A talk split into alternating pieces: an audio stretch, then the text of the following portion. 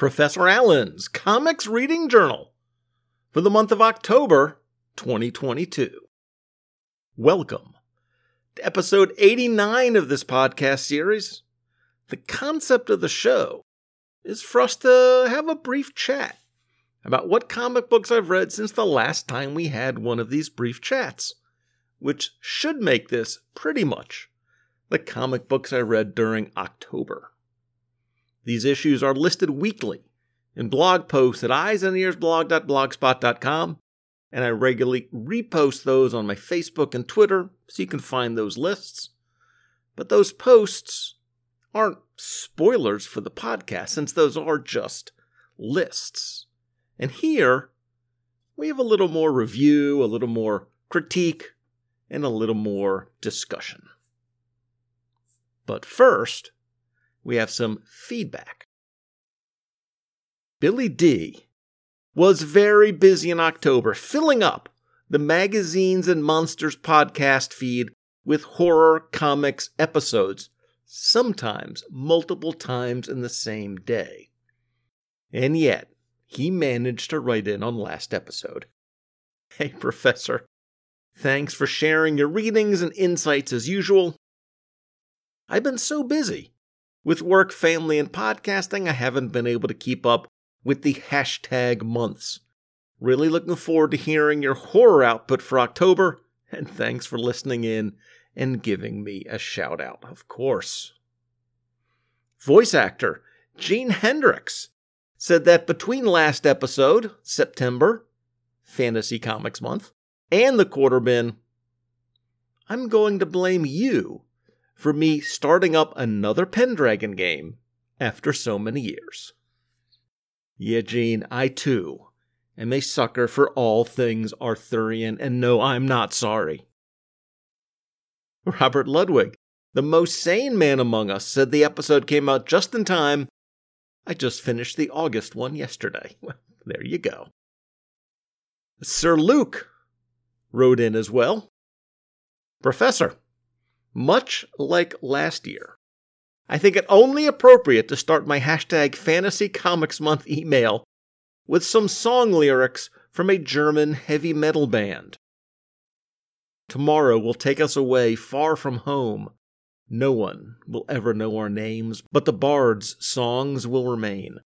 Tomorrow all will be known, and you are not alone, so don't be afraid in the dark and the cold for the bard's songs will remain. They all will remain.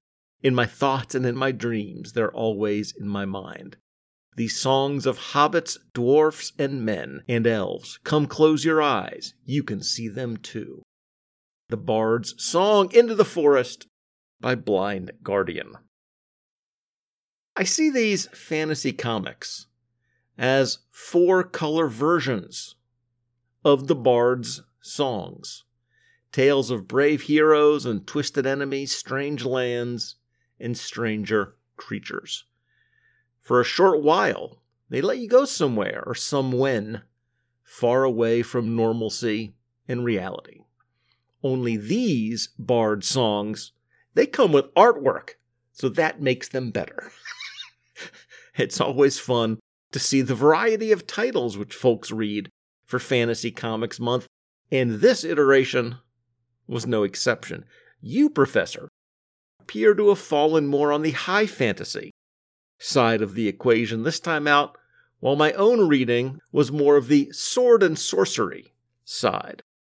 I read several True Believer $1 reprints of classic Marvel Conan the Barbarian comics, including a great reprint of the classic Tower of the Elephant, along with a selection of various Marvel Kull the Conqueror issues, I had planned to also read the two issue adaptation of The Golden Voyage of Sinbad from Marvel's Worlds Unknown, which I picked up at the South Carolina Comic Con this summer, but that will have to wait till next Fantasy Comics Month.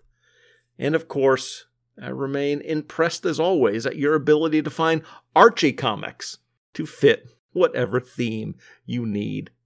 Looking forward to all of the spooky reads for October Sir Luke of the Upstate. Thank you, Luke. Yes, Archie has done a solid job working their characters into every conceivable type of story and genre and situation conceivable. So there's always at least one trait that I can squeeze into every genre. Unfortunately, for some of those genres, I've possibly exhausted the applicable stories, but we will see as the next months and years go by if that is indeed the case.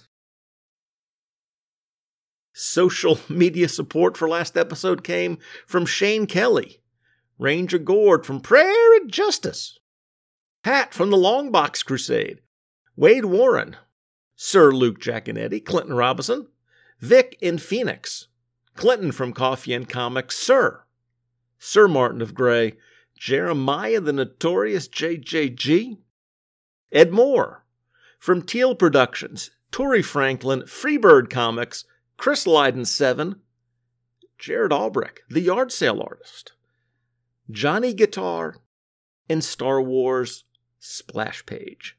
Thank you all. Greatly appreciated.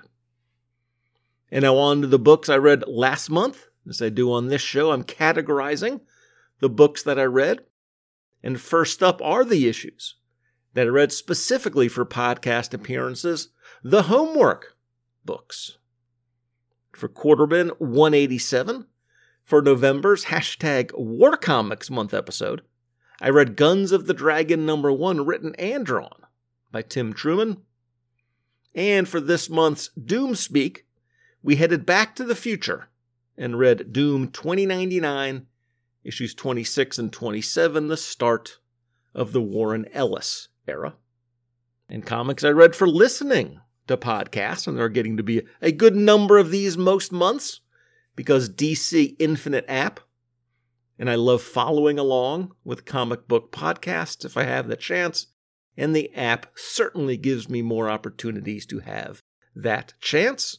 And thank you as well, DC Comics themed podcasters, for listening along with Laurel, aka Mountain Flower, and her crew. On episode 83 of the Huntress podcast, I read Nightwing and Huntress 3 and 4, wrapping up that miniseries. And over on Feathers and Foes, episodes 190, 191, and 192, they covered Birds of Prey 13 through 15, featuring a fun team up of the Huntress and the Renee Montoya version of the question.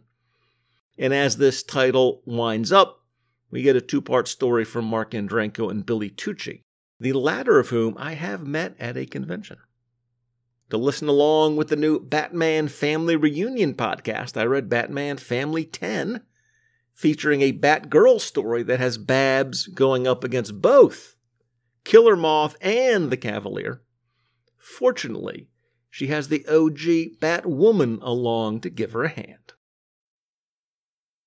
And for the start of the second season of Billy D's A World on Fire, I read the first two issues of the 1970s revival book. I should say reread, because I am pretty sure I had these back in the day, some 45 years ago. Those are All Star Comics 58 and 59, the books that gave us the Super Squad. And for Billy's Bronze Age of Horror podcast, of which, as I mentioned, he released a ton of episodes during October. I read House of Mystery 179, House of Secrets 92, and Adventure Comics 431. That is the first Fleisher Aparo story featuring the Spectre. And on to the general comic reading that I did, and we start with new comics right off the digital shelves. And we have two more from Hoopla, from Boom, which releases comics, or at least some titles, within a week or two after the physical comes out. So I read The House of Slaughter number 9, which just adds another frustrating issue to this title. It seems that every time I get one that has some sensible plot movement or character development, I get one like this, which is just a jumble that I don't know what to make out of. It's starting to get even a little more frustrating.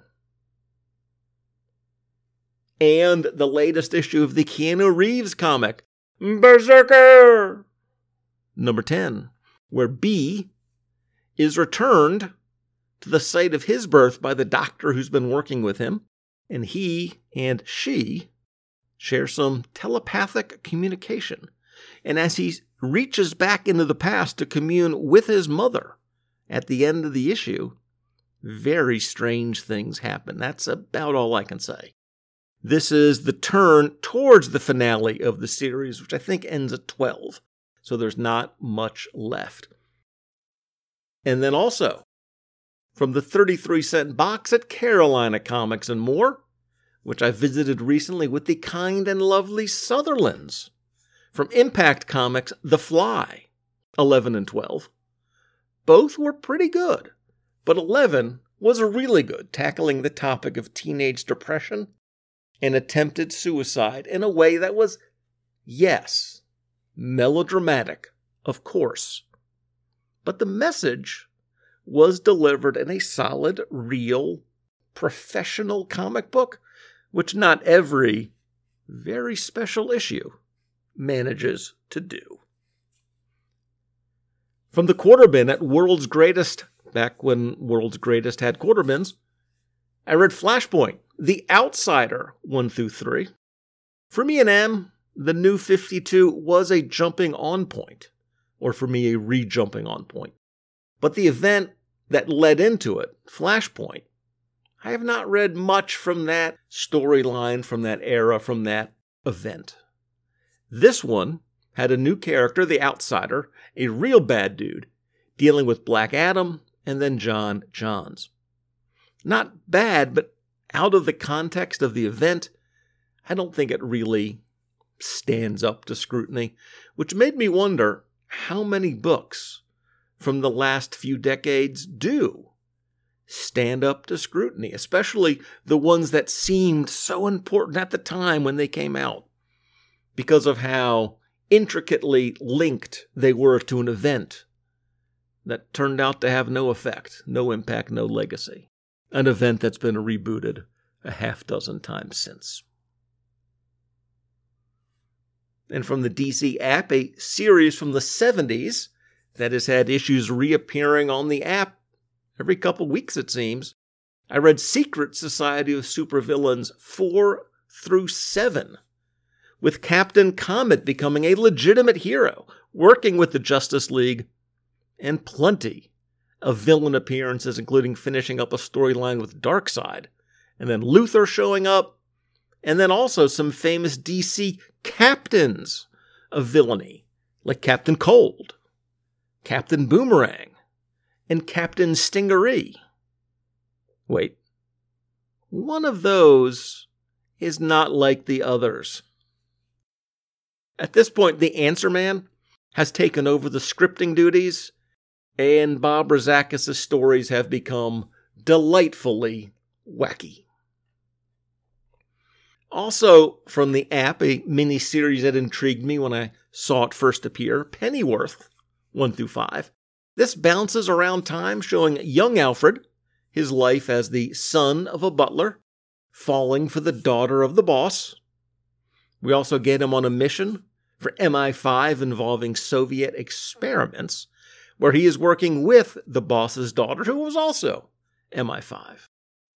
And then there's also the modern day storyline, where an older Alfred runs into the daughter who has not aged a day since the Soviet mission.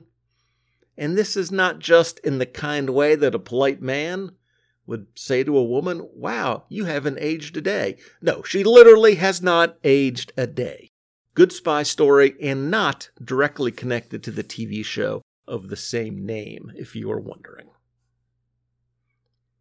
And then also some kids' books, some from Sir Rob Lance and a bunch from Pulp Reality. These are Archie at Riverdale High 24, Walter Lantz, New Funnies 190, Woody Woodpecker 120, Betty and Me 43, 99, 121, and 140, and Jughead with Archie Digest 131.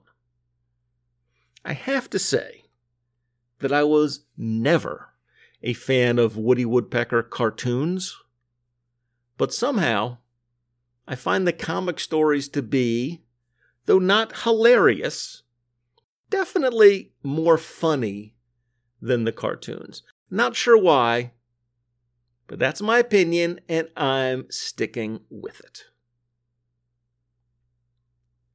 All right, so that makes this the time in the show where we take a break, play a promo, and when we get back, it'll be time to get into all of our hashtag horror comics month reading.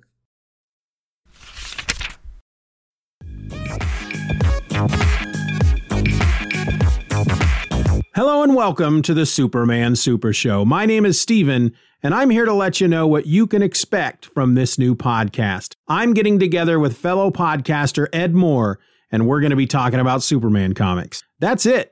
Well, I should explain that we're starting from the beginning and we're taking it all one issue at a time. We're going to read every Superman comic ever in order of publication. Yeah, I know I'm pretty sure that the two of us are going to kick the bucket before we get anywhere close to modern day Superman. But you know what?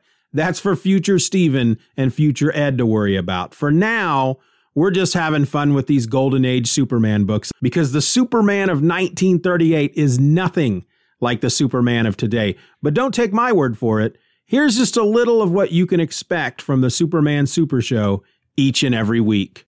It seemed very broken. It was a bit disjointed. Good Lord, so much happens in those 13 pages. He could jump, you know, and, yep. and it would be a little bit easier for No, he just runs just, everywhere. It's like Forrest Gump. He was running. what is he doing? He's got this freaking woman bound and gagged and he just like stay here and sticks her behind a tree um, i think i've learned many lessons about equality and tolerance and whatnot because of comics but Sometimes you just want to see Superman take a torturer and throw them beyond the distant trees. There you go, folks. The podcast where two regular guys separated by a thousand miles of geography try and read every Superman comic ever. Then talk about them, one issue at a time. That's the Superman Super Show. Don't miss it.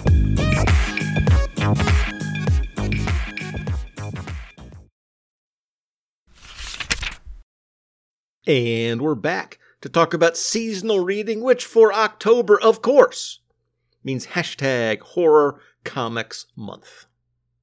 These were acquired from a variety of sources, and I'll do my best to identify the sources as I go. So, in approximate alphabetical order, we have, and Luke, I hope you're listening. We start with a handful of books from Archie Comics. Archie's Weird Mysteries 2 and World of Archie 5. Weird had a creepy family moving into the neighborhood haunted house, and Archie is the hero helping them find the lost family fortune. After which, they move to Hollywood to make horror films. And World of Archie has Archie falling for the new gal in town who may or may not be a vampire. And Clinton Robinson. Are you listening? Because I read a book featuring the character You Torment Me Over, one of my least favorite characters in comics, although at this point, she's no longer Lil. For this one, she's just Jinx, Grim Fairy Tales. The setup for the story is horror tales that teen babysitter Jinx is telling the neighbor's two little kids with interstitial bits of humor and a loose, evening long plot. Funny enough for an Archie book, and enough Archie characters showing up, including a good Dilton story, to be grounded in the Archie world, and then also weird enough to be a Halloween themed Archie book and Pep Digital 112, Sabrina's Monster Manual. This one collects a few dozen stories starring the teenage witch. My favorite trope is Della, the head witch, showing up to tell the aunts and Ambrose how badly they're doing raising Sabrina because she's nice and kind and has friends. In terms of my favorite single story from here, I like the one where a Magic the Gathering match turns from a card game into a real life battle.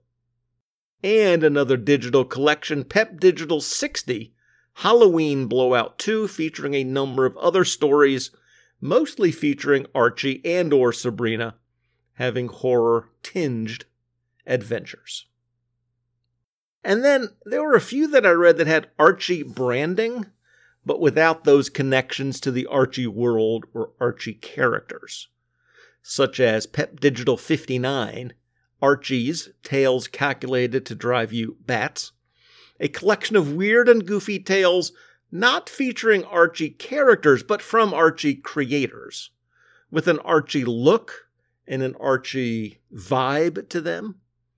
These ones seemed a bit like tales you'd see in Mad Magazine, perhaps. My favorite was the humans who are going on a picnic but trying to avoid the ants, because the ants were giant sized and the humans were feeding on their crumbs and scraps. This is also from Archie, well, technically, mostly it was from Red Circle Comics from the 1970s, Chilling Adventures in Sorcery, 1 through 8, which was an anthology title with the horror host Sabrina the Teenage Witch. She actually drops out of the title after issue 2. That's when the branding switches from Archie to Red Circle. Most of these issues are just collections of three or four PG rated light horror tales. Not funny, sometimes suspenseful or ironic, with some Twilight Zone style comeuppance, but really just light, classic suspense stories. Not kid stories, but kid friendly stories, if that distinction makes sense. I doubt this was originally black and white, but this digital version was, and that added the right sense of doom and gloom to the stories. And this was full of creators that we've all heard of, like Steve Skeates, Gray Morrow, and, are you listening, Dr. Ange? Even Howard Chaykin. And from Marvel, Astonishing Tales 21 with a boring lead story starring the Colossus called It. But the backup. Oh my, the backup. This was a five pager from Leon Ditko, the man who captured death, about a university professor. Thank you. Finally, some respect. A university professor who captures death as it approaches the prof. But with death captured, no one or no thing can die, including diseases and viruses and bacteria. And as this brings the world to the edge of chaos, the professor releases death, dies himself, and the world is saved. What a great story with the underlying theme of that's the problem when you give professors tenure. And not for the last time, an adaptation. This one featuring a gal who both raises the dead and kills the undead. Anita Blake, Guilty Pleasures, number four, which is my first experience with Ms. Blake, and considering it was the middle of a six issue arc, I think. It was fine. A book I got from Sir Manuel Carmona from Aftershock, Baby Teeth, number three, in which a new mother notices that her baby won't take breast milk, but really likes the taste of blood. Fortunately, the new mom has a sister who knows just how to get some of what the baby needs. Crazy setup, interesting world, and weird comic. And a humorous one from American mythology, The Three Stooges, The Curse of Frankenstooge, with two new stories that were okay, and an old reprint from a Gold Key issue, I think, that was funnier, although it looked m- much more primitive in terms of the art than the modern stories did. But overall, this was not bad. In an issue from the very, very, very long list of topics we'd like to eventually cover over on Dorkness to Light. From Aftershock, Dark Ark number two, sent in to me by Sir Manuel Carmona. The premise is awesome. When Noah was tasked with saving all the positive, wholesome animals on Earth, a second ark, a dark ark, if you will, was dispatched to save the more monstrous beings, like ogres and manticores and goblins and vampires and all that. In this issue, a murder has occurred on the Dark Ark. I know. Who could have seen that coming? Great premise, really good comic. Sometimes you never know how horror filled a book is going to be until you read it. So when I saw that I had in the stack a comic guest starring Swamp Thing, I thought I'd crack it open here in October. That issue, DC Comics Presents 85, is a really strong Alan Moore story, but it isn't really a horror comic per se. There's a line in the comic that I guess was the jumping off point for the story. The most powerful creature on the planet has gone mad. The specifics of how that happened, a Kryptonian artifact, is okay, but the portrayal of Superman's loss of powers and his growing sickness, growing madness, was great. And how Swamp Thing found him and healed him was also great. I really enjoyed this. And it's in running across Alan Moore stories like this in the wild, which makes you remember just how good a writer that crazy old weirdo is. And one of the crowdfunding books that I got via Kirk Spencer, Death of a Necromancer 1 and 2. This one has an art style that is cutie, almost kitty. It's bright and big and bold. In this world, necromancy is a thing, and the necromancer of this town has been doing her work for quite some time. But deaths can only be held off for so long, and at some point, her shortcuts come back to haunt her. Good story, professional artwork, really interesting world and plot setup. And we mentioned adaptation before. We have some adaptations of novels that have already been turned into a TV series, which I've never seen an episode of, nor read a novel of, but a big collection of Dresden Files was on Hoopla so I read Welcome to the Jungle 1 through 4, Stormfront 1 through 8, and Fool Moon 1 through 8. This is the exact definition of urban fantasy, where wizard Harry Dresden works with the Chicago PD to solve crimes of an unusual nature. Like in Welcome to the Jungle, where a triad of witches empower zoo animals to escape and wreak havoc, all with the intent of gathering the requisite animal blood to do a whole lot more havoc. In Stormfront, an adaptation of Jim Butcher's first Dresden novel, we meet Harry and his supporting cast as he takes on a number of related mysteries and murders. I have not read the novel, as I said, but knowing that it was an adaptation, I looked for signs of shortcuts and compressions of action, but I didn't sense them really. As a comic story, not just as an adaptation, I think it really works. Eight issues helps, obviously.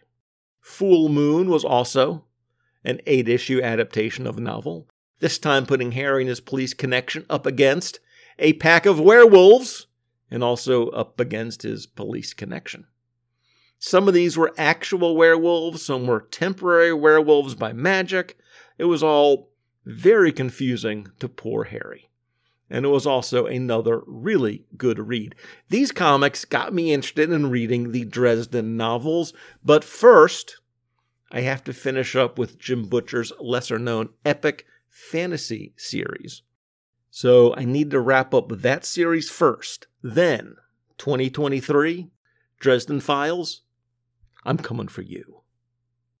And from Ahoy Comics, Edgar Allan Poe's Snifter of Terror Season 2, Issue 1, which tells a story that combines elements of The Telltale Heart, The House of Usher, and the Cask of Amontillado, with references to other Poe works. A good, full, complete one off story, creepy and weird in the right ways, with a Twilight Zone sort of ending. Well worth the 10 cents I paid for it. And from Charlton, Gorgo, number 19, telling the ongoing story of the giant lizard monster Gorgo and his mom, because even giant lizard monsters love their mommies. In this issue, the evil scientist Dr. Zunli grows himself to giant size as part of his plan to take over the world because, sure, if you're a giant, you could do that. But Gorgo saves the world by taking out the evil Dr. Zunli. Weird, wild story. This one worth the 33 cents I paid for it at Carolina Comics and more. And continuing with the next omnibus from a character I read a bunch of last October Hellboy Darkness Calls 1 through 6, and Hellboy The Wild Hunt 1 through 8. In Darkness Calls, Hellboy goes up against Baba Yaga and some elements of Norse mythology as well. At this point in his character history, he's not working directly with the BPRD, but they are keeping some type of track on him. And they're very concerned at the end of this story that Hellboy is hanging out with his old buddy, his old dead buddy, named Middleton. Trust me on this one, everybody. Middletons are rarely trustworthy. Just saying. The Wild Hunt was Hellboy going up against the Queen of Witches, and Morgan Le Fay also shows up. Did I mention that he ends up the rightful ruler of all Britain? Because ever since September, we have not been able to fully get ourselves away from Arthurian references. And here they are, right in the middle of Hellboy.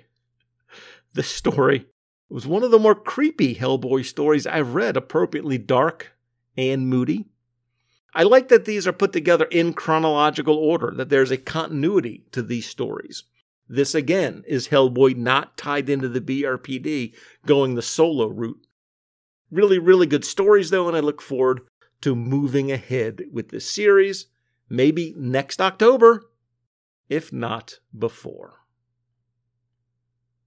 In addition to the one I read to listen along with Billy D, I read more issues of this title, some in paper form, some from the DC app. That's House of Mystery, 213, 299, and 304. Of the anthology style stories, I enjoyed most the tale of the fellow who used the dark arts to create a doppelganger of himself to use the doppelganger to kill the man's mortal enemy and then he goes to kill the doppelganger to destroy the evidence, but he doesn't want to die. And fighting the doppelganger ends up taking out the OG, which then destroys the doppelganger, a murder suicide of the strangest kind. And 299 and 304 featured Andrew Bennett, aka I Vampire, a favorite obscure DC horror property of mine. Great mix of the horror and the tragic romance that is part of that title. Good issues, good stories. And another one I found on Hoopla that had elements of both fantasy and horror. And my schedule was such that reading this fell into October. So, Monstress 1 through 8 from Image, written by Marjorie Liu. This is Monstress, ending ESS, as in Lady Monster monstress.